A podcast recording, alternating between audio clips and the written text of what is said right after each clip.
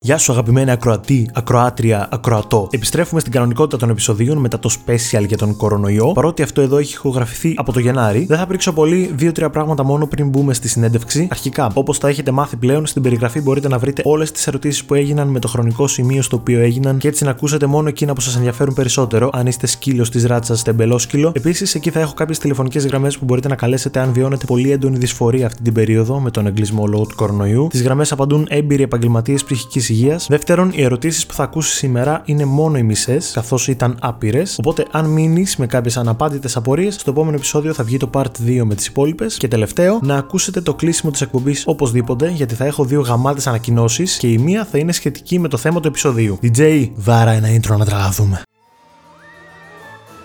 Γνώσεις αυτόν λένε αυτό το podcast Είναι ηλίθιο όπως και εγώ.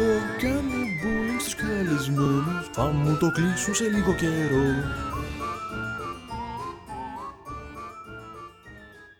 Σήμερα είχα μια συνεδρία και είπα στον ψυχίατρό μου να κάτσει να κάνουμε και ένα επεισόδιο μαζί. Έχω μαζί μου λοιπόν τον κύριο Στέργιο Καπρίνη. Καλησπέρα, Στέργιο. Ευχαριστώ πάρα πολύ που ήρθες. Εγώ ευχαριστώ για την πρόσκληση, Χρήστο. Τι πρόσκληση, σε πληρώνω για τη συνεδρία, εντάξει. ναι, εντάξει.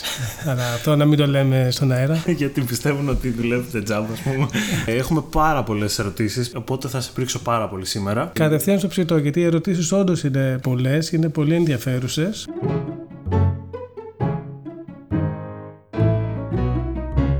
Πολύ κλασική απορία είναι ποια είναι η διαφορά του ψυχολόγου από τον ψυχίατρο, σε παρένθεση και από τον ψυχοθεραπευτή. Η ψυχολογία είναι μια ανθρωπιστική επιστήμη, η ψυχιατρική είναι μια ειδικότητα της ιατρικής. Και οι δύο επιστήμες ασχολούνται με τον ανθρώπινο ψυχισμό, με αυτό που λέμε ψυχή. Φυσικά όχι με την ψυχή όπως την εννοεί θρησκεία, για παράδειγμα, ή φιλοσοφία, αλλά περισσότερο με τα ψυχικά φαινόμενα, με τις ψυχικές λειτουργίες, τις ανώτερες νοητικές λειτουργίες του ανθρώπου. Η ψυχολογία μπορεί να περιγράψει φυσιολογική ψυχολογική κατάσταση ενός ανθρώπου, τη σχέση που έχει ο άνθρωπος με το περιβάλλον του και το πώς επηρεάζεται από το περιβάλλον του. Η ψυχιατρική εστιάζει περισσότερο στην ψυχοπαθολογία, όχι ότι και οι ψυχολόγοι δεν ασχολούνται με αυτά. Mm. Απλώς οι ψυχίατροι ίσως έχουν ένα σαφώς πιο ιατρικό βλέμμα. Υπάρχει μεγάλη αλληλεπικάλυψη, υπάρχει μια κόντρα, υπάρχει όμως και συνεργασία. Και νομίζω ότι το πιο σωστό φυσικά είναι η συνεργασία. Πάντα η γνώση έτσι προάγεται μέσα από ναι. την ε,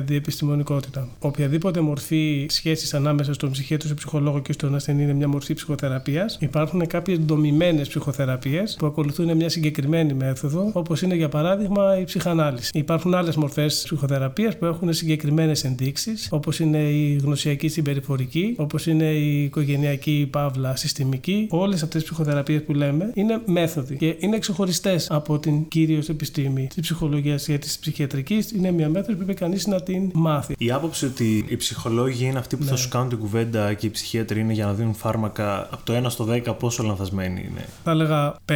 Ο ψυχίατρος ο οποίος μόνο δίνει φάρμακα, η γνώμη μου είναι ότι είναι ένας κακός ψυχίατρος. Δεν είναι ένας ψυχίατρος που μπορεί να καταλάβει πραγματικά ποιες είναι οι ανάγκες του ασθενούς.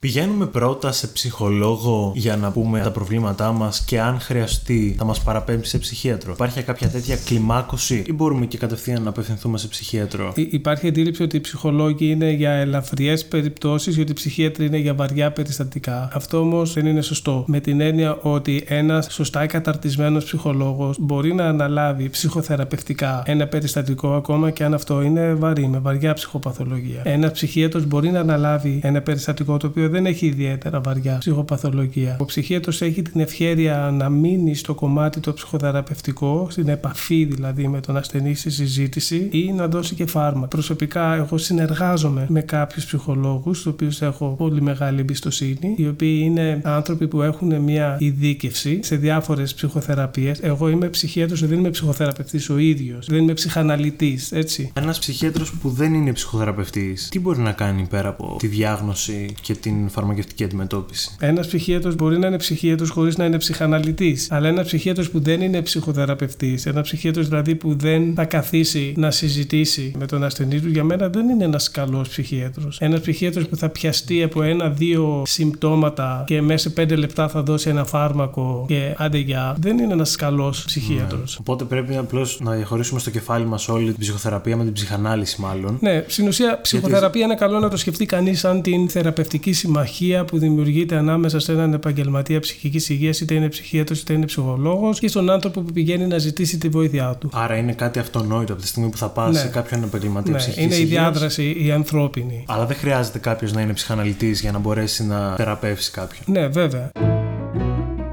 Γίνεται με τα χρόνια ο ψυχίατρος λιγότερο ταμπού; Βελτιώνεται καθόλου η κατάσταση; Η γνώμη μου είναι πως η κατάσταση έχει βελτιωθεί πάρα πολύ τα τελευταία χρόνια. Α πούμε, εντελώς ανεκδοτολογικά μπορώ να σου πω ότι παλιά, όταν έλεγα ότι είμαι ψυχίατρος, η αντίδραση του κόσμου ήταν ε, του τύπου Γεια σου, Στέργιο, τι Με δουλειά βάλει μέσα κάνεις, αυτός. είμαι ψυχίατρος. Άμα, αν ψυχίατρος, να προσέχω τι λέω μπροστά σου. Ενώ τώρα η αντίδραση είναι Γεια σου, Στέργιο, τι δουλειά κάνεις, είσαι ψυχίατρος. Α, θα σε χρειαστώ. Σαφώς έχει αλλάξει η σχέση της κοινή γνώμης με την ψυχιατρική. Ο ψυχίατρος δεν είναι πια ο γιατρός για τον τρελό, σε εισαγωγικά. Εμείς ποτέ δεν χρησιμοποιούμε αυτόν τον όρο. Οπότε νομίζω πως υπάρχει πολύ μεγάλη πρόοδος ως προς την εξαφάνιση του ταμπού.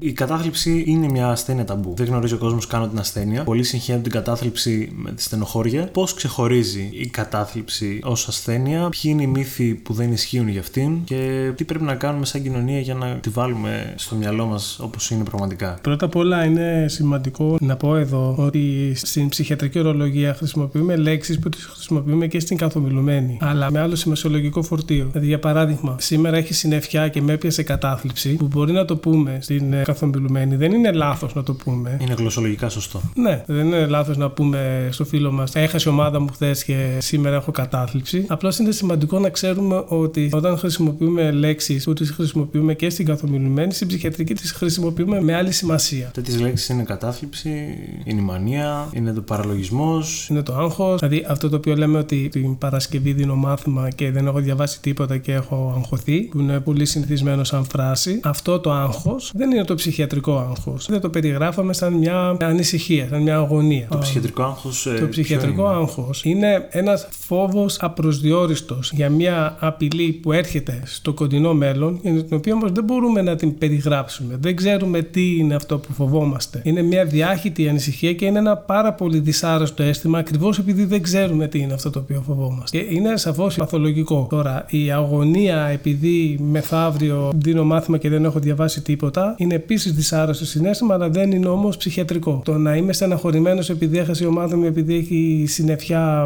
μια εβδομάδα σε ρί, ας πούμε, και δεν έχω ιδιαίτερη διάθεση, είναι δυσάρεστο σχετικά, αλλά δεν είναι όμως παθολογικό. Το φυσιολογικό συνέστημα έχει διακυμάνσεις. Δεν είμαστε κάθε μέρα χαρούμενοι, κάποιες μέρες είμαστε πεσμένοι, κάποιες μέρες είμαστε καλύτερα από άλλους, αλλά όλες αυτές οι διακυμάνσεις δεν μας δημιουργούν πρόβλημα λειτουργικό ή δεν μας κάνουν να υποφέρουμε. Η κατάθλιψη είναι μια συναισθηματική διαταραχή, είναι μια αρρώστια, στην οποία το συνέστημα, το οποίο το ονομάζουμε καταθλιπτικό, είναι παθολογικό με την έννοια ότι είναι πάρα πολύ έντονα καταθλιπτικό, βαθύ καταθλιπτικό. Υπάρχει η αίσθηση της ανημποριά, υπάρχουν ιδέες αυτομομφής, υπάρχει μια γενικότερη κατήφια, υπάρχει πρόβλημα δηλαδή και στην ζωτικότητα που έχει ο άνθρωπος, στη βούληση και η ψυχοκινητικότητα. Είναι μια παθολογική κατάσταση, δεν είναι μια διακύμανση φυσιολογική του συναισθήματος. Η διαφορά που μπορεί να έχει η κατάθλιψη, η αρρώστια από την στεναχώρια είναι ότι η κατάθλιψη είναι μια κατάσταση από την οποία ο άνθρωπος υποφέρει συνέχεια. Δεν υπάρχουν αναλαμπές, δεν υπάρχουν δηλαδή τίποτα το οποίο να μπορεί να σε βγάλει από αυτή την κατάσταση τη δυσάρεστη. Να μπορεί να αποσπάσει την προσοχή σου από τις σκέψεις αναξιότητας ή αυτομομφή που μπορεί να έχεις και από ένα σημείο και μετά επηρεάζεται η κοινωνικότητα, επηρεάζεται η λειτουργικότητα, η ενέργεια είναι πάρα πολύ πεσμένη, ο άνθρωπος δεν έχει δύναμη να κάνει ακόμα και απλές καθημερινές δραστηριότητες. Όλο αυτό δημιουργεί μια δυσφορία και ένα λειτουργικό πρόβλημα στη ζωή του ανθρώπου. Πώς ξεχωρίζει όμως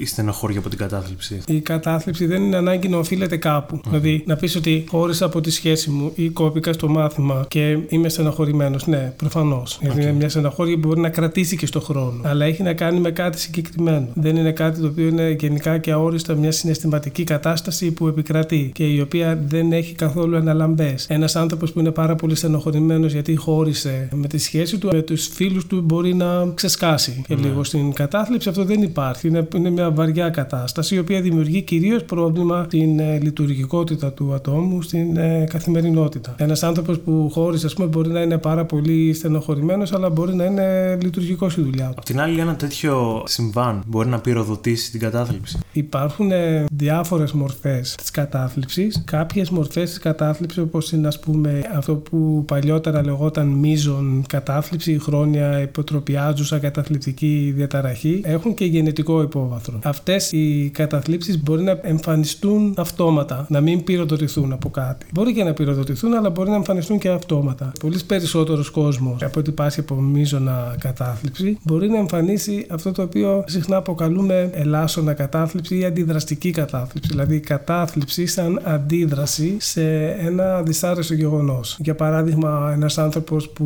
χάνει τη δουλειά του, μπορεί να τον αποδιοργανώσει λίγο. Ένας μετανάστης που φτάνει στην άλλη χώρα και βλέπει ότι δεν μπορεί να ανταπεξέλθει στην καθημερινότητα, στις απαιτήσεις της ζωής στη νέα χώρα. Μπορεί να εκδηλώσει συμπτώματα κατάθλιψης τα οποία δεν θα τα εκδήλωνε αν στο πρώτο παράδειγμα δεν έχανε τη δουλειά του ή στο δεύτερο παράδειγμα αν δεν χρειαζόταν να φύγει από τη χώρα του ή αν ήταν καλύτερη η προσαρμογή στη νέα χώρα. Μπορεί να έχει δηλαδή τους χαρακτήρες της κατάθλιψης, αλλά να πυροδοτείται από ένα συγκεκριμένο γεγονός. Πάντως, αυτό το οποίο είναι σημαντικό να τονίσουμε είναι ότι η κατάθλιψη είναι μια νόσος η οποία θεραπεύεται. Δεν είναι μια νόσος η οποία δεν θεραπεύεται. Αυτό είναι πολύ σημαντικό να το Είναι να πολύ το σημαντικό πούμε. αυτό ότι όσο δύσκολα, όσο άσχημα και να νιώθει ένας άνθρωπος που έχει κατάθλιψη, είναι σημαντικό να ξέρει ότι αυτό που έχει θεραπεύεται. Ποια είναι τα πιο συχνά ψυχικά νοσήματα που βρίσκουμε και έξω, πώς δημιουργούνται, αν έχει να κάνει με γενετική, αν έχει να κάνει με κληρονομικότητα, σε τι βαθμό παίζει ρόλο η παιδική ηλικία, το περιβάλλον. Οι συχνότερες ψυχιατρικές διαταραχές είναι περισσότερο συναισθηματικές διαταραχές, είναι διάφορες μορφές της κατάθλιψης με ή χωρίς το άγχος. Μπορεί να είναι οι αγχώδεις διαταραχές, μπορεί να είναι μια αγχώδης κατάθλιψη, είναι μια μείζον κατάθλιψη. Υπάρχουν έρευνες που λένε ότι μέχρι και ο ένας στους έξι ανθρώπους σε κάποια φάση στη ζωή του μπορεί να εκδηλώσει κάποια συναισθηματική διαταραχή. Αυτές είναι οι πιο συχνές. Στην ε, ψυχιατρική υπάρχουν ε, δύο μεγάλες νοσολογικές κατηγορίες. Είναι οι συναισθηματικές διαταραχές που πιάνουν όλα αυτά τα οποία λέμε και είναι και η σχιζοφρένεια, που είναι άλλη κατηγορία. Θα πούμε και για αυτές. Θεωρούμε πως η ψυχική νόσος έχει κατά βάση τρεις πυλώνες. Υπάρχει η βιολογική διάσταση, που είναι τα γονίδια για παράδειγμα, τα οποία ελέγχουν τους νευροδιαβιβαστές. Παίζει έτσι. σε μεγάλο βαθμό αυτή ρόλο; Όλα παίζουν ρόλο. Είναι η βιολογία, μετά είναι η ψυχολογική παράμετρος, στο οποίο μπαίνουν περισσότερο εμπειρίες της ζωής, σαν αυτό που είπες, κάποια εμπειρία από την παιδική ηλικία, κάποιο τραύμα. Και μετά υπάρχουν και οι κοινωνικοί, οι πολιτισμικοί παράγοντες, οι οποίοι είναι όλες οι δυσκολίες που συναντάει ένας άνθρωπος στην ε, ζωή του, ζώντας τη ζωή του. Δηλαδή, αυτό που είπα στο προηγούμενο παράδειγμα, η ανεργία για παράδειγμα, είναι ένας κοινωνικός λόγος, ο οποίος μπορεί να επηρεάσει την ψυχική υγεία ενός ανθρώπου σε σημαντικό βαθμό. Είναι κάτι το οποίο το είδαμε αρκετά τα προηγούμενα χρόνια με την έντονη οικονομική κρίση στην Ελλάδα. Είναι κάτι που το βλέπαμε αρκετά συχνά. Ή ας πούμε η συνθήκη του να μένει κάποιος σε μια ξένη χώρα. Ακόμα και αν ε, η μετάβαση έγινε ομαλά. Και- Μόνο και μόνο το ότι ζει σε ένα διαφορετικό κοινωνικό πλαίσιο μπορεί να έχει κάποιον αντίκτυπο στην ψυχική υγεία. Η αλήθεια είναι ότι όλα αυτά είναι αλληλένδετα. Είναι αλήθεια πως στην κατάθλιψη, για παράδειγμα, υπάρχει διαταραχή των επιπέδων της σερωτονίνης στη σύναψη των εγκεφαλικών κυτάρων. Αυτό είναι κάτι το οποίο έχει αποδειχθεί. Αλλά αυτό το οποίο δεν έχει αποδειχθεί και δεν νομίζω ότι μπορεί να αποδειχθεί είναι το αιώνιο ερώτημα της κότας και του αυγού. Τι ήρθε πρώτα. Πρώτα ήρθε η χημική ανισορροπία και μετά έχουμε την εκδήλωση της κατάθλιψης. Ή πρώτα ήρθε η κατάθλιψη και μετά εκδηλώθηκε η χημική ανισορροπία. Η νέα κατεύθυνση στην ψυχιατρική είναι το να μπορεί κανείς να διαπιστώνει κατά πόσο διάφορες συμπεριφορές, διάφορα ψυχικά βιώματα έχουν και κάποιο βιολογικό αποτύπωμα. Πώς η ψυχιατρική να γίνεται λίγο περισσότερο νευροεπιστήμη, κατά κάποιο τρόπο. Δηλαδή ότι πολλές φορές μια άσχημη εμπειρία, μια τραυματική εμπειρία που μπορεί να έχει ένας άνθρωπος στην παιδική του ηλικία, μπορεί να αφήσει ένα αποτύπωμα στην ε, βιοχημία του εγκεφάλου, για παράδειγμα. Αυτό είναι κατά κάποιο τρόπο η νέα κατεύθυνση. Απαντήσαμε και τις τάσεις πλέον. Ναι, ναι. Προκαλούν εθισμό τα ψυχοφάρμακα; Τα ψυχιατρικά φάρμακα στην ε, συντριπτική τους πλειοψηφία δεν προκαλούν εθισμό. Βέβαια, είναι φάρμακα τα οποία εφόσον κάποιος αρχίσει μια φαρμακευτική αγωγή που κρατάει και όλος τον χρόνο, η διακοπή τους δεν μπορεί να γίνει απότομα. Γιατί μπορεί να υπάρχουν ανεπιθύμητες ενέργειες από την απότομη διακοπή των φαρμάκων. Αλλά δεν δημιουργούνται όμως προβλήματα εξάρτησης όπως φοβούνται πολλοί άνθρωποι ή δεν συνηθίζονται αυτά τα φάρμακα όπως επίσης φοβούνται πολλοί άνθρωποι. Μοναδική εξαίρεση σε αυτά είναι οι λεγόμενες βενζοδιαζεπίνες. Αυτό είχα στο μυαλό. Τα οποία είναι φάρμακα αγχολητικά, τα οποία είναι φάρμακα που τα δίνουν πολλές ειδικότητες, δεν δίνουν μόνο οι ψυχίατροι. Είναι φάρμακα τα οποία μπορεί να τα δώσει και ο γαστρεντερολόγος σε έναν άνθρωπο που έχει ευερέθει έντερο και ο καρδιολόγος σε έναν άνθρωπο με κάποια καρδιακή νόσο για να μειώσει την ε, ταχυκαρδία. Είναι πολύ διαδεδομένα φάρμακα. Είναι πολύ δημοφιλή γιατί έχουν άμεσο αποτέλεσμα, αμέσως ανακουφίζουν, χαλαρώνουν. Το πρόβλημα με τις βενζοδιαζεπίνες είναι ότι ο οργανισμός μπορεί να τις συνηθίσει και μετά μπορεί να δημιουργηθεί το φαινόμενο να ζητάς μεγαλύτερη δόση για να πετύχεις το ίδιο θεραπευτικό αποτέλεσμα. Δηλαδή, αρχίζω με ένα χάπι και είμαι καλά, μετά δεν με πιάνει και συνεχίζω μετά και ανεβάζω τη δόση. Μπορεί να φτάσω στα δύο χάπια, στα τρία χάπια, μπορεί να παίρνω μια δόση που αν την πάρει ένας παρθένος οργανισμός μπορεί να κοιμάται μια εβδομάδα. Και εγώ την χρησιμοποιώ αυτή τη δόση μόνο και μόνο για να έρθω στα λειτουργικά μου επίπεδα. Αυτό δημιουργεί προφανώς μια εξάρτηση. Είναι πολύ δύσκολο να σταματήσεις μετά τη χρήση των βενζοδιαζεπινών. Οπότε αυτός είναι ο λόγος για τον οποίο πάντα δίνουμε βενζοδιαζεπίνες με φιδό. Προσέχουμε δηλαδή να μην είναι ανεξέλεγκτη η χρήση, έτσι ώστε να σταματήσει η χρήση των βενζοδιαζεπινών μετά από ένα μικρό χρονικό διάστημα, ίσως κάποιους μήνες, το πολύ μέχρι τρεις μήνες. Πολλοί κόσμοι κάνει κατάχρηση βενζοδιαζεπινών. Η τροχέα σταματάει κόσμος στους δρόμους και τους κάνει αλκοτέστ και καλά κάνει, αλλά δεν κοιτάζουν για βενζοδιαζεπίνες. Γιατί πάρα πολλοί άνθρωποι κυκλοφορούν με πολύ ψηλά επίπεδα βενζοδιαζεπινών στο αίμα τους. Υπάρχει αυτό από πάρα πολλούς ανθρώπους στην Ελλάδα και διεθνώς. Και είναι συνήθως επικουρικές στην ε, ψυχιατρική θεραπεία. Ναι, πάντα η βασική θεραπεία για μια αγχώδη διαταραχή είναι τα αντικαταθλιπτικά και επικουρικά βενζοδιαζεπίνες. Μπορεί να δώσουμε το πρώτο διάστημα ίσως. Τώρα, ο λόγος για τον οποίο σε μια αγχώδη διαταραχή θα δώσουμε αντικαταθλιπτικό είναι ότι το άγχος με την κατάθλιψη έχουν πολύ στενή σχέση. Καλό είναι να σκεφτεί κανείς την εξής παρομοίωση. Αν το άγχος είναι μια φωτιά που σε καίει, η κατάθλιψη είναι η στάχτη. Όσο πιο πολύ καίει η φωτιά, τόσο πιο πολύ στάχτη αφήνει πίσω okay. της. Έτσι, δηλαδή γενικά οτιδήποτε σε ταλαιπωρεί, οτιδήποτε σε στεναχωρεί, οτιδήποτε σε αγχώνει με την έννοια της καθομιλουμένης, που μπορεί να είναι πάρα πολλά πράγματα, αφήνουν ένα αποτύπωμα, ένα καταθλιπτικό αποτύπωμα στον ψυχισμό. Ένα κατακάθι ακριβώς. Οπότε με αυτή την έννοια απομακρύνεις η στάχτη, απομακρύνεις τα κάρβουνα, απομακρύνεις την καύση μήλη και το άγχος συμμαζεύεται από μόνο. Τη φωτιά σβήνει σιγά σιγά.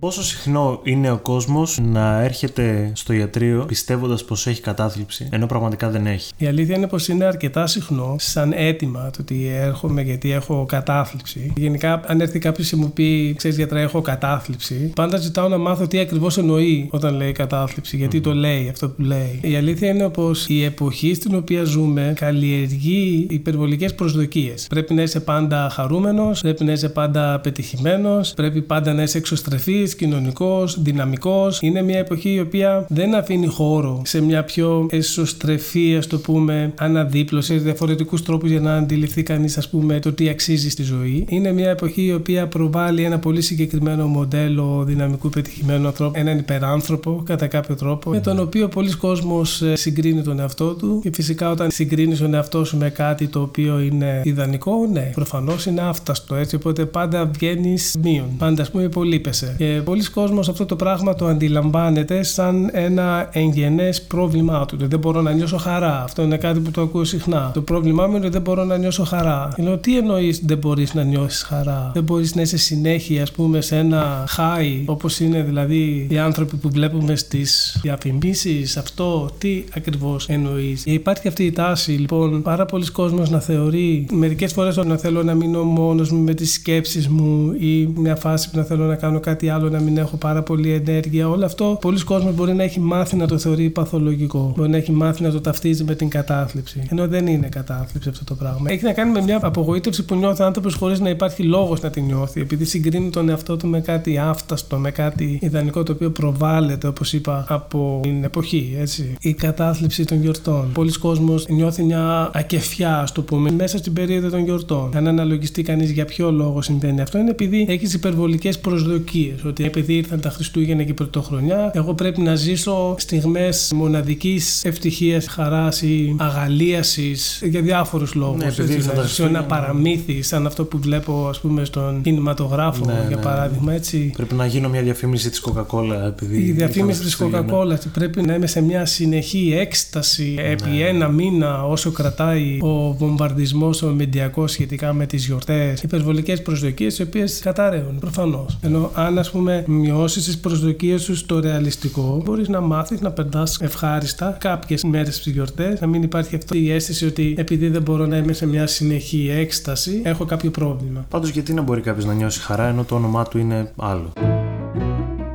Γιατί έχουν τη φήμη ότι είναι τόσο ακριβές οι ψυχιατρικές συνεδρίες, Γιατί είναι μη βιώσιμες για κάποιον που χρειάζεται περισσότερες από μία, να δώσουμε και κάποιες εναλλακτικές. Αν υπάρχουν, για κάποιον που δεν μπορεί να υποστηρίξει οικονομικά τις πολλές ναι. ψυχιατρικές συνεδρίες, τι μπορεί να κάνει αυτός ο άνθρωπος; Η γνώμη μου είναι πως ε, ένας γιατρός πάντα πρέπει να λαμβάνει υπόψη του την οικονομική κατάσταση του ασθενούς όταν είναι να ζητήσει την αμοιβή του. Και αν προτείνεις πολλές επισκέψεις, δηλαδή μια ψυχοθεραπεία που θα έχει αρκετές συχνές επισκέψεις, πάντα πρέπει να υπάρχει πρόβλημα πρόβλεψη να είναι πιο οικονομική η τιμή από τη συνηθισμένη επίσκεψη. Είναι κάτι το οποίο επιβάλλεται να το συζητήσει με τον ψυχίατρο, με τον ψυχολόγο. Η ανάγκη μου να δω το γιατρό μου, ας πούμε, δεν είναι σωστό να συναρτάται από το αν έχω λεφτά ή όχι. Δηλαδή, ένας άνθρωπος ο οποίος πληρώνει ένα αλφα ποσό, αν χάσει τη δουλειά του, δεν θα σταματήσει να τον βλέπεις, θα συνεχίσει να τον βλέπεις. Είναι αντιδιοντολογικό να σταματήσει να βλέπεις έναν άνθρωπο που δεν μπορεί να πληρώσει πια. Πάντα πρέπει να υπάρχει ένα αντίτιμο, αλλά αυτό το αντίτιμο πρέπει να είναι κάτι το οποίο δεν θα δημιουργεί πρόβλημα πρόβλημα στον ασθενή. Εναλλακτικές λύσεις υπάρχουν; Υπάρχουν με την έννοια ότι έχουμε στην Θεσσαλονίκη και γενικότερα στην Ελλάδα, mm-hmm. κυρίως στις μεγάλες πόλεις βέβαια, ένα αρκετά ανεπτυγμένο δίκτυο παροχής υπηρεσιών ψυχικής υγείας. Υπάρχουν στη Θεσσαλονίκη, για παράδειγμα, κλινικές ψυχιατρικές με εξωτερικά ιατρία. Υπάρχουν ε, κέντρα ψυχικής υγείας, τα οποία μπορεί κάποιος να απευθυνθεί χωρίς κόστος, εφόσον αυτό καλύπτεται από το ταμείο του ή από το κράτος. Η αναμονή δεν είναι τρομερή. Υπάρχει ο φόβος ότι θα περιμένω μήνες για την πρώτη δεν και μετά μήνες για τη δεύτερη. Μήνες. Μπορεί να περιμένει μήνα, μήνες όχι. Στις μικρότερες πόλεις ίσως δεν υπάρχουν τόσο πολλοί επαγγελματίες ψυχικής υγείας, αρκετοί ψυχίατρε στα νοσοκομεία. Εκεί ίσως να είναι λίγο διαφορετικά τα πράγματα. Να πούμε σε αυτό το σημείο ότι υπάρχει γραμμή βοήθειας για την κατάθλιψη, η οποία είναι το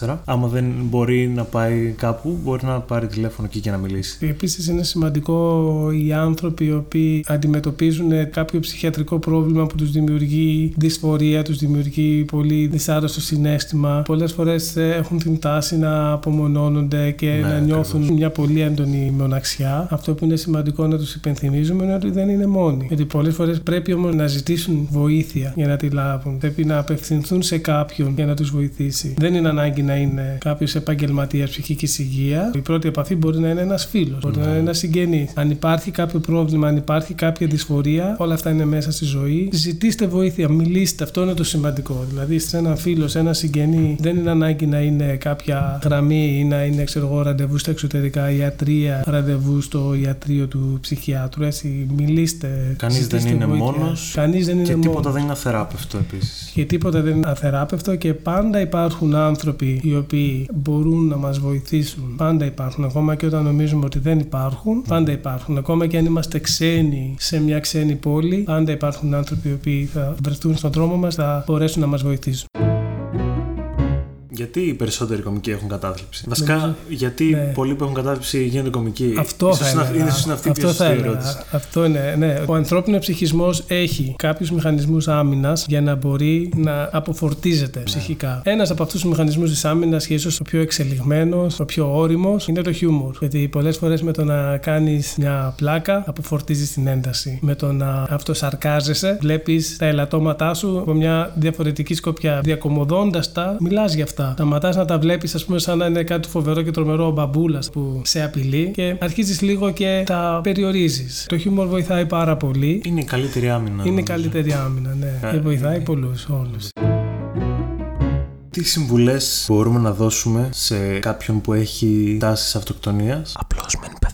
Και τι συμβουλές μπορούμε να δώσουμε σε κάποιον που έχει γνωστούς με τάσεις αυτοκτονίας. Πώς μπορούμε να αντιμετωπίσουμε πρώτον εμείς αυτά τα άτομα και δεύτερον αυτά τα άτομα τον εαυτό τους. Οι άνθρωποι οι οποίοι έχουν αυτοκτονικό ιδεασμό, σκέφτονται δηλαδή να θέσουν τέρμα στη ζωή τους, συχνότερα πάσχουν από κατάθλιψη. Όχι πάντα, αλλά συχνότερα. Ο άνθρωπος ο οποίος θέλει να αυτοκτονήσει, που θέλει να πεθάνει, δεν θέλει πραγματικά να πεθάνει. Θέλει να σταματήσει να υποφέρει. Γιατί είναι σημαντικό να τονίσουμε ότι η κατάθλιψη, η αρρώστια κατάθλιψη, είναι μια πάρα πολύ δυσάρεστη κατάσταση. Είναι μια κατάσταση από την οποία αυτός που πάσχει υποφέρει συνέχεια. Μόνο όταν κοιμάται μπορεί κανείς να πει ότι σταματάει να υποφέρει. Οπότε η διάθεση που μπορεί να έχει κάποιος καταθλιπτικός, δεν θέλουν όλοι οι καταθλιπτικοί να πεθάνουν. Ναι. Θα μπορούσαμε να το πούμε σαν παρομοίωση. Το σπίτι σου καίγεται και πηδά από το παράθυρο. Ξέρεις ότι πηδώνει από το παράθυρο είναι πολύ πιθανό να πάθεις ζημιά, αλλά δεν αντέχεις, δεν μπορείς να μείνεις μέσα σε ένα σπίτι που καίγεται. Είναι σημαντικό να πούμε εδώ ότι οι άνθρωποι που έχουν αυτοκτονικότητα ξέρουν ότι υπάρχουν άνθρωποι δίπλα τους που τους αγαπούν. Ξέρουν τι πρόκειται να γίνει με την αυτοκτονία όταν παίρνουν αυτή την απόφαση. Είναι πολύ σημαντικό επίσης να ξέρουν πως όσο άσχημα και να νιώθουν, αυτό το οποίο νιώθουν διορθώνεται, περνάει, θεραπεύεται. Είναι πολύ σημαντικό να συνειδητοποιούν αυτό το οποίο πρέπει να συνειδητοποιήσει και κάθε άνθρωπος που έχει κατάθλιψη, ότι όσο απελπισμένοι και αν νιώθουν, αν ανοιχτούν σε κάποιον, αν ζητήσουν βοήθεια από κάποιον, υπάρχουν άνθρωποι που μπορούν να τους βοηθήσουν. Η αυτοκτονία μας συγκλονίζει όταν συμβαίνει, είναι κάτι το οποίο θέλουμε να το αποφεύγουμε με κάθε κόστος. Η αυτοκτονικότητα είναι λόγος για να γίνει εισαγωγή σε νοσοκομείο, σε ψυχιατρική κλινική. Είναι μια πολύ σοβαρή κατάσταση. Ποτέ δεν πρέπει κανείς να παίρνει την αυτοκτονικότητα αψήφιστα. Όσον αφορά τους ανθρώπους του περιβάλλοντος του αυτοκτονικού ανθρώπου, είναι σημαντικό να βλέπουν αυτό το οποίο συμβαίνει σαν ένα σύμπτωμα της νόσου. Ότι δεν είναι απόρριψη προς αυτούς. Δεν είναι κατά κάποιο τρόπο Εγωιστικό. ναι, είναι η διάθεση ενός ανθρώπου που υποφέρει να σταματήσει να υποφέρει. Δεν είναι επειδή δεν τους αγαπάει ή επειδή δεν νιώθει αυτός ο άνθρωπος που τον αγαπούν. Είναι σημαντικό και για τους ανθρώπους του περιβάλλοντος ενός ανθρώπου που έχει αυτοκτονική στάση να μην απογοητεύονται που δεν μπορούν να τον βοηθήσουν με μια προσέγγιση ανθρώπινη, να μην μπορούν να το μεταπίσουν. Είναι σημαντικό να αναγνωρίζουν ότι είναι ένα επικίνδυνο σύμπτωμα μιας αρρώστιας. Είναι σημαντικό σε εκείνη τη φάση να ζητούν τη βοήθεια από τον ψυχίατρο. Να ζητούν νοσηλεία κατά βάση. Και όσο μπορούν να τον έχουν από κοντά. Και όσο μπορούν να τον φαντάζομαι. έχουν από κοντά, ναι.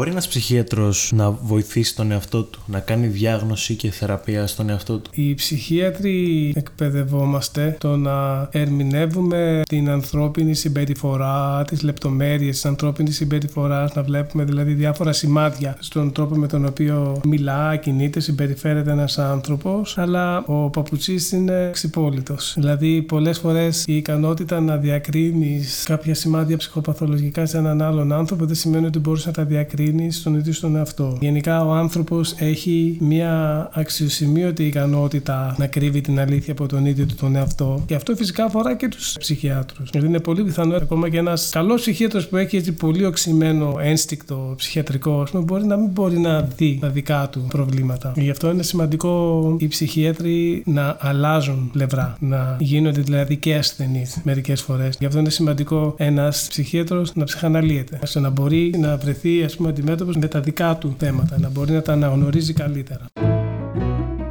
Κατά πόσο επηρεάζεται ένας ψυχίατρος από τους ασθενείς του και πώς μπορεί αυτό το πράγμα να το αποφορτίζει στο τέλος της μέρας. Κατά πόσο ισχύει το ότι ο ψυχίατρος τελικά γίνεται και αυτός ένας τρελός. Η ψυχιατρική, όπως όλη η ιατρική, είναι επιστήμη, είναι και τέχνη, είναι μια μέθοδος, μαθαίνεται, εφαρμόζεται σύμφωνα με τους κανόνες. Οι οποίοι κανόνες περιλαμβάνουν και την αναγκαιότητα του να τίθενται κάποια όρια στο πώς θα εμπλακεί κάποιος με τον ασθενή του. Η θεραπευτική σχέση είναι μια πολύ βαθιά ανθρώπινη σχέση, αλλά δεν είναι όμως κοινωνικής σχέσης σαν αυτή που μπορεί να έχουμε με έναν φίλο μας ή με ένα συγγενή μας. Είναι άλλου είδους σχέση. Σαφώς επηρεαζόμαστε από αυτό που βλέπουμε, αλλά όμως μαθαίνουμε μέσα από τη δουλειά μας να βάζουμε όρια σε αυτό το οποίο συμβαίνει. Κατά κάποιο τρόπο να μην ταυτιζόμαστε με τον ασθενή. Είναι δύσκολο, δεν πετυχαίνει πάντα. Πολλές φορές χρειάζεται ίσως να υπερβείς τα όρια για να μπορέσει να βοηθήσεις κάποιον. Επίσης, είναι πολύ σημαντικό κάθε ψυχίατρος να συζητάει επιστημονικά θέματα, προβλήματα τα οποία μπορεί μπορεί να αντιμετωπίζει στην δουλειά του, να έχει έναν άλλον ψυχίατρο ο οποίος θα του κάνει επίβλεψη, να συζητάει κάποια δύσκολα περιστατικά και φυσικά η ψυχανάλυση. Γι' αυτό είναι σημαντικό οι ψυχίατροι να ψυχαναλύονται.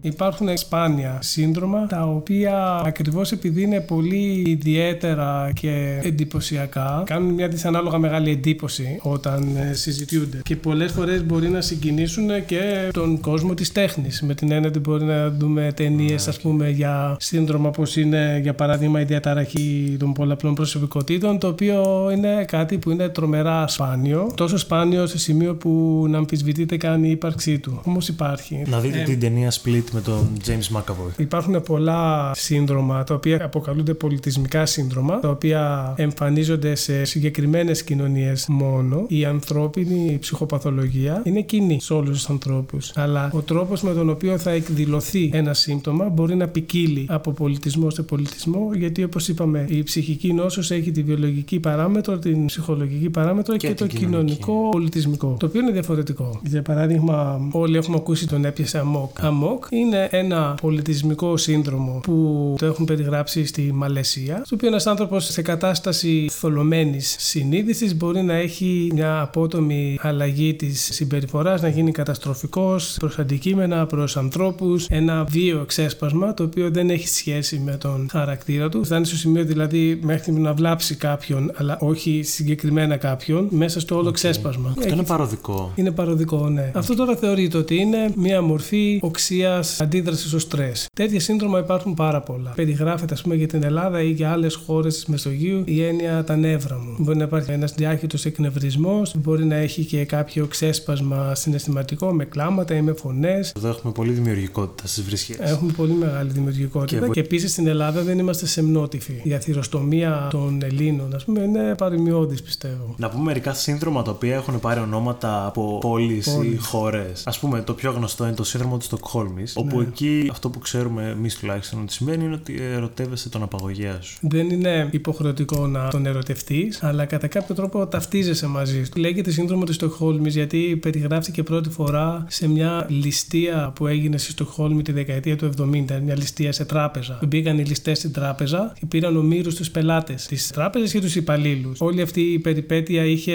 επιτυχή κατάληψη. Νομίζω ότι δεν σκοτώθηκε κανένας. Συνέλαβαν τους ληστές και μετά αυτό που είδαν και που τους φάνηκε πάρα πολύ περίεργο είναι ότι οι όμοιροι κατέθεταν υπέρ των ληστών. Βρίσκανε ελαφρυντικά ότι εντάξει δεν ήταν πια και οι εγκληματίες, μας φέρθηκαν καλά, είναι καλοί άνθρωποι. Καλό παιδί ο Μάκης, Ναι, ναι. ακριβώς. Ενώ περιμένεις ότι οι όμοιροι θα έχουν πολύ μεγάλο θυμό για τους ανθρώπους που απείλησαν τη ζωή τους, που τους στέρισαν την ελευθερία για ένα διάστημα, είχαν μια παράδοξα θετική αντίδραση απέναντί τους. Και αυτό εξηγείται στο ότι σε κατάσταση που ο άνθρωπος θεωρεί ότι έχει χάσει τον έλεγχο εντελώς, ταυτίζεται με αυτόν που του επιτίθεται για να μπορέσει να προστατέψει τον εαυτό του από το άγχος, το ψυχιατρικό άγχος, ότι η ζωή μου κινδυνεύει. Υπάρχει ένας απροσδιόριστος κίνδυνος για μένα από αυτό το πρωτόγνωρο το οποίο ζω. Οπότε είναι άμυνα Έτσι. και αυτό. Ακριβώς, είναι άμυνα. Υπάρχουν πάρα πολλές συνήθως γυναίκες, δεν είναι μόνο γυναίκες, μπορεί να είναι και άνδρες, έτσι που είναι θύματα τράφικινγκ, δουλεύουν ε, στην πορνεία, σεξουαλική εργασία, έτσι παρά τη θέλησή τους, εξαρτώνται από έναν διακινητή ανθρώπων με τον οποίο έχουν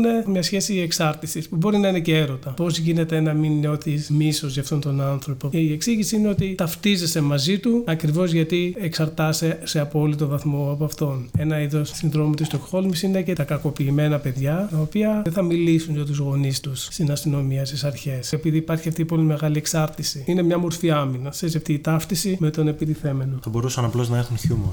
Δεν το εννοώ, εσύ που θα γράψεις το σχόλιο. Δεν το εννοώ. Άλλο σύνδρομο είναι του Παρισιού, είπαμε. Αυτό είναι πολύ αστείο σύνδρομο. Το σύνδρομο του Είναι Παρισιού υπέροχο. είναι ένα πολιτισμικό σύνδρομο. Είναι με ένα την έννοια πολιτισμικό ότι σοκ, αναφέρεται, ναι, αναφέρεται περισσότερο ας πούμε, στους Ιάπωνες. Η απορία μου εμένα είναι γιατί οι Ιάπωνες συγκεκριμένα έχουν τόσο εξιδανικευμένο το Παρίσι και όχι όλοι οι υπόλοιποι. Εδώ μπορεί κανείς να πει ότι οι Ιάπωνες απλώς περιγράφουν καλύτερα αυτό το οποίο τους συμβαίνει. Αυτό που συμβαίνει στο σύνδρομο του Παρισιού είναι ότι θεωρείται ότι ο μέσος Ιάπωνας έχει τόσο εξιδανικευμένο το Παρίσι, το θεωρεί σαν να είναι ας πούμε, ο παράδεισος επί της γης, θεωρεί ότι είναι τέλεια. Είναι όνειρο ζωής αποφασίσει αυτόν να πάει στο Παρίσι. Πηγαίνει στο Παρίσι και βλέπει μια πόλη η οποία, οκ, είναι με μια πάρα πολύ όμορφη πόλη, αλλά δεν είναι τέλεια. Βλέπει πράγματα που τον απογοητεύουν της καθημερινότητας. Έτσι, ένας άσχημος σταθμός μετρό, για παράδειγμα, ένας βρώμικος δρόμος. Βλέπει ότι τελικά είναι Παρίσι και όχι Παραδείσι. Ακριβώς, ακριβώς. Οπότε καταραίει μέσα του η εξειδανικευμένη εικόνα που είχε πλάσει για αυτό το Παρίσι, με αποτέλεσμα να έχει μια καταθλιπτική, παροδική βέβαια αντίδραση, να χαλάσει το ταξίδι του. Όταν δηλαδή αναζητάς κάτι ιδανικό, το οποίο δεν μπορεί φυσικά να υπάρχει και απογοητεύεσαι επειδή δεν το βρίσκεις. Και το ανάποδο αυτό είναι το σύνδρομο του Ιερουσαλήμ.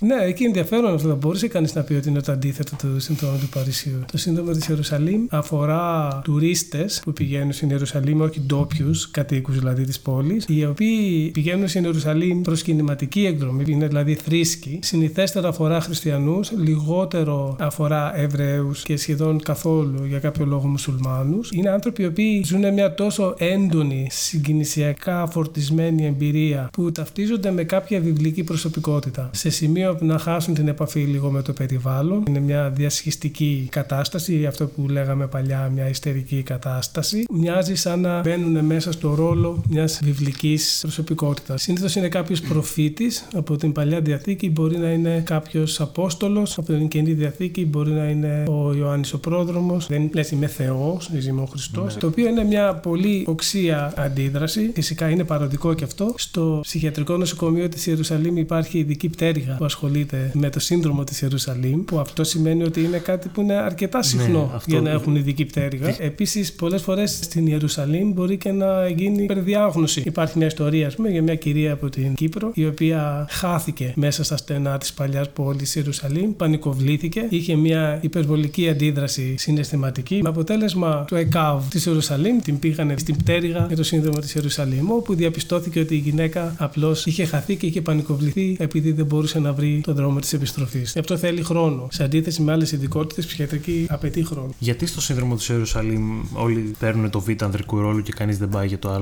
Μου είπες κανείς δεν νιώθει ότι είναι ο Χριστός, ας πούμε. Θα ήταν και πιο μεγάλη η ψυχολογική πτώση όταν νιώθεις ο Χριστός και μετά μπαίνεις στην ψυχιατρική κλινική. ναι, νομίζω πως ναι. Αυτοί που εκδηλώνουν το σύνδρομο της Ιερουσαλήμ είναι πάρα πολύ θρήσκοι άνθρωποι. σω να είναι ταμπού να ταυτιστούν με τον Θεό. Mm. Υπάρχουν άνθρωποι που μέσα στα πλαίσια της ψυχοπαθολογίας τους μπορεί να πούν ότι είναι ο Θεός. Έτσι, το ακούμε και αυτό. Αλλά είναι άλλο πράγμα. Υπάρχει ένα σύνδρομο που είναι το ανάποδο από εκείνη την αληθή επιμήκυνση πέου. Λέγεται κόρο. Το βλέπουμε ε, κατά κόρον. Είναι μια εκδήλωση που τη βλέπουμε ως μέσα ανθρώπους που έρχονται κυρίως από την Αφρική, Δυτική Αφρική, Νιγηρία, άντρες, οι οποίοι έχουν την αίσθηση ότι τα γεννητικά τους όργανα μικραίνουν έως και εξαφανίζονται. Το οποίο φυσικά είναι μια αίσθηση που δεν αλλάζει με την επιβεβαίωση που θα λάβουν αυτοί οι άνθρωποι από έναν γιατρό ότι τα γεννητικά τους όργανα είναι φυσιολογικά. Το οποίο είναι μεν ψυχοτικό με την έννοια ότι διαταράσσεται η σχέση με την πραγματικότητα, αλλά έχει περισσότερο μια καταθλιπτική χρειά. Είναι λίγο αλληγορικό νομίζω. Είναι, είναι λίγο αλληγορικό. Α πούμε, ναι, άντρε που χάνουν τη δύναμή τους, το πρεστή τους. Αυτό. Σε μια κοινωνία η οποία έχει πολύ έντονα τα στερεότυπα της αλλονοπότητας. Αν είναι κυρίως άνδρες που έρχονται από την Αφρική, το μόνο που έχουν να κάνουν για να καταλάβουν ότι όλα είναι καλά είναι να συγκρίνουν το εαυτού τους με ενός Έλληνα. Οποιοδήποτε και να είναι το μέγεθος, μικραίνουν μέχρι και που εξαφανίζονται. Δεν πρόκειται να καταλάβει κάτι από μια σύγκριση, από την αντικειμενική ή την παρατήρηση. Ούτε θα τον βοηθούσε το να βγάζει φωτογραφίες ανά δύο εβδομάδες και να βλέπει ότι δεν έχει αλλάξει τίποτα. Και να τη κολλάει στον τοίχο, ας πούμε. Ναι, ή να τη στέλνει σε κοπέλες που κάνουν κάποιοι παρανοϊκοί. Δεν έχεις παρά να το προτείνεις. Δεν θέλω να ευθύνομαι για περισσότερες dick pics εκεί έξω. Καλύτερα να μην το προτείνω. Πολλές φορές ένα σύνδρομο μπορεί να υπάρχει, απλώς να μην το έχουμε περιγράψει ή να το χάνουμε ανάμεσα σε άλλες διαγνώσεις και περιγραφές. Για παράδειγμα, πάλι στην Ιαπωνία υπάρχει ένα σύνδρομο που λέγεται Hikikomori. Είναι μια κατάσταση στην οποία ένας άνθρωπος αρνείται να βγει από το σπίτι. Δεν είναι ότι έχει κάποια φοβία, απλώς έχει αποφασίσει ότι δεν θέλει τους γρήγορους ρυθμούς της ζωής στην πόλη. Προτιμά να μείνει στο σπίτι, να δουλεύει από το σπίτι, να τα παραγγέλνει όλα τα ψώνια από το σούπερ μάρκετ, φαγητό, τα πάντα όλα στο σπίτι. Τέτοιου είδους αναχωρητές, ας πούμε, της κοσμικής ζωής, τις βλέπουμε και στην Ελλάδα και στην Ευρώπη. Απλώς δεν το έχουμε περιγράψει με ένα ξεχωριστό όρο όπως έχουν κάνει οι Ιάπωνες. Το σύνδρομο του hikikomori λένε ότι το έχουν κάποιοι Ιάπωνες, όχι όλοι. Όχι, προφανώς. Ενώ το σύνδρομο του Κιτρινομούρι έχουν πει ότι το έχουν όλοι οι Ιάπωνες. Δεν μπορούσα να μην το κάνω αυτό. Υπάρχει κάποιος επαγγελματικός κλάδος που είναι συχνότεροι ασθενεί στους ψυχιάτρους. Ξέρω εγώ ότι οι περισσότεροι οδοντίατροι. Το οποίο θα έβγαζε νόημα. Οικονομική σίγουρα. σίγουρα. Όχι, δεν νομίζω ότι υπάρχει κάτι τέτοιο. Δεν νομίζω. Είναι τόσες οι ποικιλίες των θεμάτων που μπορεί να έχει ένας άνθρωπος, ας πούμε, που δεν υπάρχει κάτι. Υπάρχουν βέβαια κάποια επαγγέλματα τα οποία έχουν περισσότερο στρες. Αλλά αυτό δεν σημαίνει σώνει και καλά περισσότερη ψυχοπαθολογία. Επειδή οι ψυχίατροι, αυτή είναι η δουλειά μας, εκπαιδευόμαστε στο να βλέπουμε δηλαδή διάφορες όψεις της ανθρώπινης συμπεριφοράς, συναναστρεφόμαστε με κάποιου ανθρώπους, δεν τους ξέρουμε ακόμα πολύ καλά, δεν είναι δηλαδή φίλοι-φίλοι, μιλάνε μαζί σου, σου λένε τι δουλειά κάνεις ψυχίατρο. Α, ψυχίατρο, δηλαδή εσύ τώρα με ψυχολογείς που εγώ σου μιλάω. Όχι, δεν σε ψυχολογώ, δηλαδή ακούω αυτά που λες. Δηλαδή εσύ τώρα ξέρεις, ας πούμε, πώς θα αντιδράσω εγώ. Υπάρχει λίγο αυτή η εικόνα σε πολλούς ανθρώπους ότι μπορεί να εκτίθενται μιλώντας σε έναν ψυχίατρο ή σου κάνουν ερωτήσεις σου στυλ πώς πιστεύεις ότι θα αντιδρούσα, ας πούμε. Σου λέω, παιδιά, είμαι ψυχίατρος, δεν είμαι medium. Δεν σας βλέπω σαν περιστατικά. Αυτό υπάρχει όμως πολλές φορές. Τώρα εσύ με κατάλαβες, με ψυχολόγησες, υπάρχει σεξουαλικότητα και ψυχιατρική. Οι ψυχίατροι φαντάζομαι έρχονται σε επαφή με πάρα πολλά άτομα τα οποία έχουν προβλήματα λόγω των ταμπού της σεξουαλικότητάς τους ή έχουν δυσκολία στο να βρουν τη σεξουαλικότητά τους. Δεν ξέρω αν απευθύνονται σε ψυχίατρο ή αν μπορεί όντως να τους βοηθήσει ο ψυχίατρος, ωστόσο θεώρησα ότι είναι καλό να ρωτήσω. Στον ψυχίατρο θα έρθει κάποιος εφόσον νιώθει κάποια δυσφορία. Ένας άνθρωπος ο οποίος δεν νιώθει κάποια δυσφορία με τη σεξουαλικότητά του δεν θα έρθει στο ψυχίατρο. Σαφώς. Οπότε αυτό το οποίο μπορεί να δούμε είναι η διαφορετική σεξουαλική προσανατολή προσανατολισμοί, ξέρω εγώ, η ομοφιλοφιλία για παράδειγμα, δηλαδή δεν θεωρείται ότι είναι ψυχιατρική διαταραχή όπως συνέβαινε παλιότερα. Αλλά μπορεί κάποιοι ομοφιλόφιλοι, όχι πολλοί, να νιώθουν την ομοφιλοφιλία τους δυσφορικά. Λόγω του στίγματος, φαντάζομαι. Το πιο πιθανό είναι αυτό, ότι είναι mm. λόγω του στίγματος. Δεν είναι παθολογία το να είναι κανείς δύο μέτρα, αλλά ένας άνθρωπος που είναι δύο μέτρα κινδυνεύει περισσότερο να χτυπάει το κεφάλι του, ας πούμε, ναι. από ότι ένας άνθρωπος μεσαίου ναι. ύψους. Ναι, μεν δεν αρνούμε το ότι είμαι ομοφιλόφιλος, αυτό μου δημιουργεί όμως κάποια προβλήματα προσωπικά στην ζωή ζωή μου που μπορεί να αφορούν ακόμα και την αυτοεκτίμησή μου. Καλό θα ήταν να μην ήμουν, για παράδειγμα. Έτσι, οπότε αυτοί οι άνθρωποι μπορεί να έρθουν στον ψυχίατρο όχι για να αλλάξει ο σεξουαλικός προσανατολισμός, αλλά για να μπορέσουν να διαχειριστούν καλύτερα τη δυσφορία που τους προκαλεί αυτό το πράγμα και ενδεχομένως να την αναστρέψουν. Οι διεμφυλικοί επίσης. Οι διεμφυλικοί είναι άνθρωποι οι οποίοι ψυχολογικά ταυτίζονται με το αντίθετο φύλλο από το βιολογικό φύλλο γέννησης, το οποίο τους δημιουργεί πολλά προβλήματα στην κοινωνική τους ένταξη. Φαντάζομαι ότι αυτό πέρα από το τεράστιο στίγμα που έχει, προκαλεί δυσφορία και από μόνο του. Το να νιώθεις κάτι άλλο από αυτό που το σώμα σου δείχνει ότι είσαι. Υπάρχουν άνθρωποι που είναι γνήσιοι διεμφυλικοί, υπάρχουν άνθρωποι που δεν έχουν αποφασίσει αν είναι ή αν δεν είναι. Οι γνήσιοι διεμφυλικοί έχουν απόλυτη συνείδηση του φίλου τους, του ψυχολογικού τους φίλου. Και όλη τους η ζωή είναι μια προσπάθεια το πώς ενδεχομένως θα αλλάξουν τα εξωτερικά χαρακτηριστικά του φίλου τους να έρθουν σε αρμονία με αυτό το οποίο πραγματικά είναι. Το να είναι κάποιος διεμφυλικός δεν είναι ψυχιατρική νόσος. Μπορούμε να βοηθήσουμε έναν άνθρωπο να διαχειριστεί αυτήν την φιλομετάβαση. Επαναλαμβάνω ότι δεν είναι ψυχική νόσος, εφόσον βέβαια ο άνθρωπος αυτός είναι ένας γνήσιος διεμφυλικός, δηλαδή έχει ταυτιστεί ψυχολογικά με το αντίθετο φύλλο από αυτό της γέννησής του και είναι ξεκάθαρος ως προς το τι θέλει. Διεμφυλικοί πάντα υπήρχαν, πάντα υπάρχουν. Πολλές φορές μπορεί κανείς να εκπλαγεί αν μάθει ποιοι είναι διεμφυλικοί γύρω μας. Γίνεται πάρα πολύ συζήτηση τα τελευταία χρόνια έχει γίνει λίγο της μόδας το θέμα με την ταυτότητα φύλου. Και υπάρχουν πάρα πολλοί άνθρωποι οι οποίοι για μένα δεν είναι γνήσιοι διεμφυλικοί, οι οποίοι πειραματίζονται και που μπερδεύουν λίγο την εικόνα. Πολλές φορές μπορεί να έχουν μια ακραία συμπεριφορά ή να το κάνουν επίτηδες για αυτό το λόγο. Αυτό εμένα με θυμώνει με την έννοια ότι δυσκολεύει τη ζωή των γνήσιων διεμφυλικών. Που επαναλαμβάνω, δεν είναι ψυχοπαθολογία το να είναι κανείς διεμφυλικός. Οι ψυχίατροι μπαίνουν στη διαδικασία του να εξετάσουν κάποιον πριν κάνει τη μετάβαση στο άλλο φύλλο εγχειρητικά είναι κάτι το οποίο είναι απαραίτητο, είναι κάτι το οποίο είναι προαιρετικό. Και επίσης, πώς κρίνεται το αν είναι γνήσιος διεμφυλικός ή αν θα του είναι λάθος και μετά αυτό μετανιώνει. Ένα αίτημα των διεμφυλικών είναι να μην χρειάζεσαι το OK από τον ψυχίατρο για οτιδήποτε αφορά την φιλομετάβαση. Άρα το χρειάζεσαι ως τώρα. Ναι, πρέπει να υπάρχει ένας άνθρωπος να στηρίζει αυτούς τους ανθρώπους, ένας ψυχίατρος εννοώ, πάνω στην αλλαγή την οποία βιώνουν, αλλά αυτό όμως πρέπει να είναι μια βαθιά ανθρώπινη θεραπευτική σχέση. Δεν είναι δηλαδή μια τυπική ναι. γραφειοκρατική σχέση. Και πρέπει φυσικά ο ψυχίατρος να είναι εξειδικευμένος, να έχει δηλαδή μια επίγνωση της κατάστασης στην οποία καλύτερα να συνδράμει. Είναι συχνό κάποιο άτομο να κάνει την φιλομετάβαση και μετά να συνειδητοποιήσει ότι ήταν λάθος; Η γνήση διεμφυλική, όχι. Η γνήση διεμφυλική απελευθερώνονται με τη φιλομετάβαση, βρίσκουν τον πραγματικό τους εαυτό. Αλλά όπως είπα, υπάρχουν πολλοί άνθρωποι οι οποίοι μέσα στα πλαίσια ενδεχομένως κάποια δική τους ψυχοπαθολογίας έχουν διάφορα θέματα ταυτότητας και μπορεί να πάρουν κάποιες δεδιασμένες αποφάσεις, τις οποίες μπορεί να τις μετανιώσουν. Είναι κάτι το οποίο υπάρχει, το βλέπουμε. Είναι λάθος να λέμε ότι δεν συμβαίνει. Αλλά η γνήση, η διεμφυλική, όχι. Από εκεί και πέρα, βέβαια, μπορεί να έρθει κάποιος, ας πούμε, στον ψυχίατρο γιατί έχει θέματα με την σεξουαλική του συμπεριφορά. Είναι πάντα σημαντικό όταν είμαστε με έναν ασθενή, στη συνέντευξη δηλαδή, να διερευνούμε και το κομμάτι της σεξουαλικής ζωής. Επειδή αυτό είναι συνέντευξη, ας μην κάνουμε κάποια τέτοια ερώτηση εδώ πέρα. Πώς είναι η προσωπική σας ζωή, πώς είναι η ερωτική σας ζωή, αν είστε ευχαριστημένος από αυτήν ή όχι. Είναι σημαντικό για την ποιότητα της ζωής να είναι κάποιος ικανοποιημένος από τη σεξουαλική του ζωή. Άλλος μπορεί να θέλει περισσότερο σεξ στη ζωή του, άλλος μπορεί να θέλει λιγότερο υποκειμενικά. Οπότε αυτό που ρωτάς είναι αν ο άνθρωπος που έχεις απέναντί σου είναι εντάξει σε αυτό το τομέα, αν είναι ικανοποιημένος ή όχι. Υπάρχουν άνθρωποι που έχουν προβλήματα με τη σεξουαλική τους ζωή που δεν είναι οργανική της φύσης προβλήματα και οι οποίοι μπορεί να απευθυνθούν. Υπάρχει η εξειδίκευση του σεξολόγου, ο ψυχίατρος που ασχολείται με προβλήματα τέτοιας φύσης, γιατί προφανώς η ψυχολογική κατάσταση ενός ανθρώπου επιδρά στο σώμα και αντιστρόφως.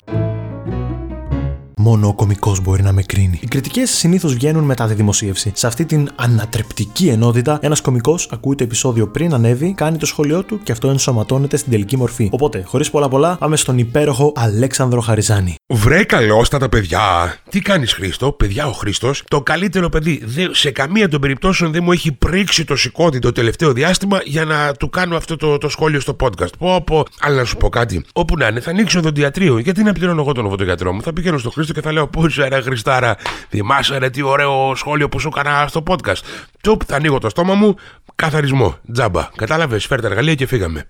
Λοιπόν, όσον αφορά το, το podcast, πολύ ωραίος ο φίλος.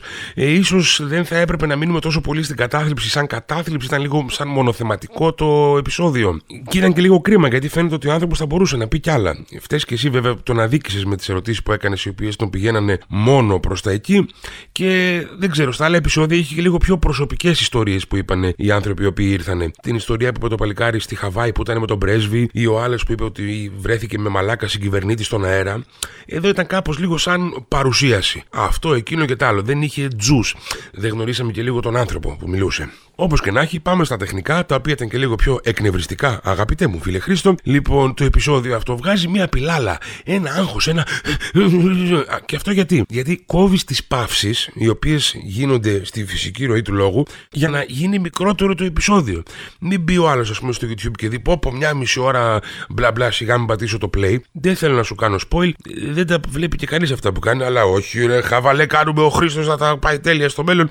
Λοιπόν, ε, χάνεται η φυσική ροή του λόγου, της κουβέντας. Στον προφορικό το λόγο ε, κάνουμε παύσεις. Παράδειγμα, ας πούμε μία πρόταση. Σήμερα το πρωί ξύπνησα, έφαγα ένα πολύ νόστιμο μπολ με δημητριακά και αφού έκανα και τον καφέ μου, έκατσα στον καναπέ και διάβασα ένα βιβλίο. Τώρα, άμα κόψουμε τις παύσεις από μέσα, ακούγεται περίπου έτσι. Σήμερα το πρωί ξύπνησα, έφαγα ένα πολύ νόστιμο μπολ με δημητριακά και αφού έκανα και τον καφέ μου, έκατσα στον καναπέ και διάβασα ένα βιβλίο. Κατάλαβε, είναι χάλια. Αυτό που κάνεις είναι μια τεχνική η οποία χρησιμοποιούνται σε διαφημίσεις στην τηλεόραση και στο ραδιόφωνο που κρατάνε γύρω στα 30 δευτερόλεπτα. Maximum, οι περισσότερες. Όχι σε ένα βίντεο 45 λεπτών. Δηλαδή, άστο λίγο να πάρει το χρόνο του και τον αέρα του, να είναι λίγο πιο φυσικό. Τώρα, στη μουσική γέφυρα που βάζεις για να περάσεις από τη μία ενότητα στην άλλη, ή που θα τη βάζεις λιγότερο, ή που θα ζητήσεις από το Θάνο να σου γράψει κανένα δύο-τρία ακόμα. Αργόσκολο είναι, πτυχίο δεν θα πάρει ποτέ, ψυχικό θα του κάνεις. Λοιπόν, γιατί αυτή η επανάληψη εκτός από κουραστική είναι και λίγο αστεία σε κάποιες φάσεις. Εσύ βέβαια καταλαβαίνω το βάζεις για να κάνεις αλλαγή στην ενότητα, αλλά άμα μπαίνει κάθε τρεις και λίγο το ίδιο πράγμα, δεν θα Αρχίζει και γίνεται λίγο κουραστικό. Όχι δηλαδή, αλλά άμα δεν ξέρω αν γίνομαι αντιληπτό. Ναι, γενικά μην το αρμέγεις. Λοιπόν, άκουσα και τα άλλα τα επεισόδια. Έχει δίκιο ο Βασίλης που σου λέει να μην τραγουδάς καθόλου. Κάνεις άλλα πράγματα πολύ καλά. Κάνει εκείνα. Και το τραγούδι το ίδιο είναι λίγο κάπως. Δηλαδή, αυτό το, το podcast είναι ηλίθιο. Όπως είμαι κι εγώ. Είναι αυτός ο σαρκασμός. Ναι, δεν ενδιαφέρεται κανένας. Άστο να πούμε. Και την άλλη την μπορδίτσα που κάνεις με τον DJ. Ρε DJ, βάλε ένα τραγούδι. Όχι, δεν βάζω. Μα σε παρακαλώ, βάλε ρε. Ρε σατανά, αφού είσαι ο ίδιος ρε, η ίδια φωνή ρε, νόμιζες πως μας κοροϊδέψες ρε, κόμεντε, όχι, άστο, είναι cringe, πώς το λένε. Λοιπόν, αυτά. Περιμένω να ακούσω και το δεύτερο μέρος του επεισοδίου. Ελπίζω εκεί να έχει λίγο παραπάνω ζουμί και να μην είναι έτσι στεγνό. Αλλά αυτό είναι βέβαια η προσωπική μου άποψη. Καλή συνέχεια στο podcast και περιμένω να ανοίξει ιατρείο για να έρθω για τζάμπα καθαρισμό. Γεια σας. Δεν έπρεπε να του πω να κράξει ελεύθερα. Τι πετσόκομα ήταν αυτό. Οπότε πάμε για δύο επεισόδια. Ναι, έτσι φαίνεται. Απίστευτο μου φαίνεται. Είναι πολύ ευχάριστο το ότι οι νέοι άνθρωποι έχουν γνώσεις γύρω από θέματα Ναι. ψυχικής υγείας, ότι δεν έχουν ε, ταμπού. Δεν έχουν δηλαδή πρόβλημα να ρωτήσουν θέματα που τους ενδιαφέρουν.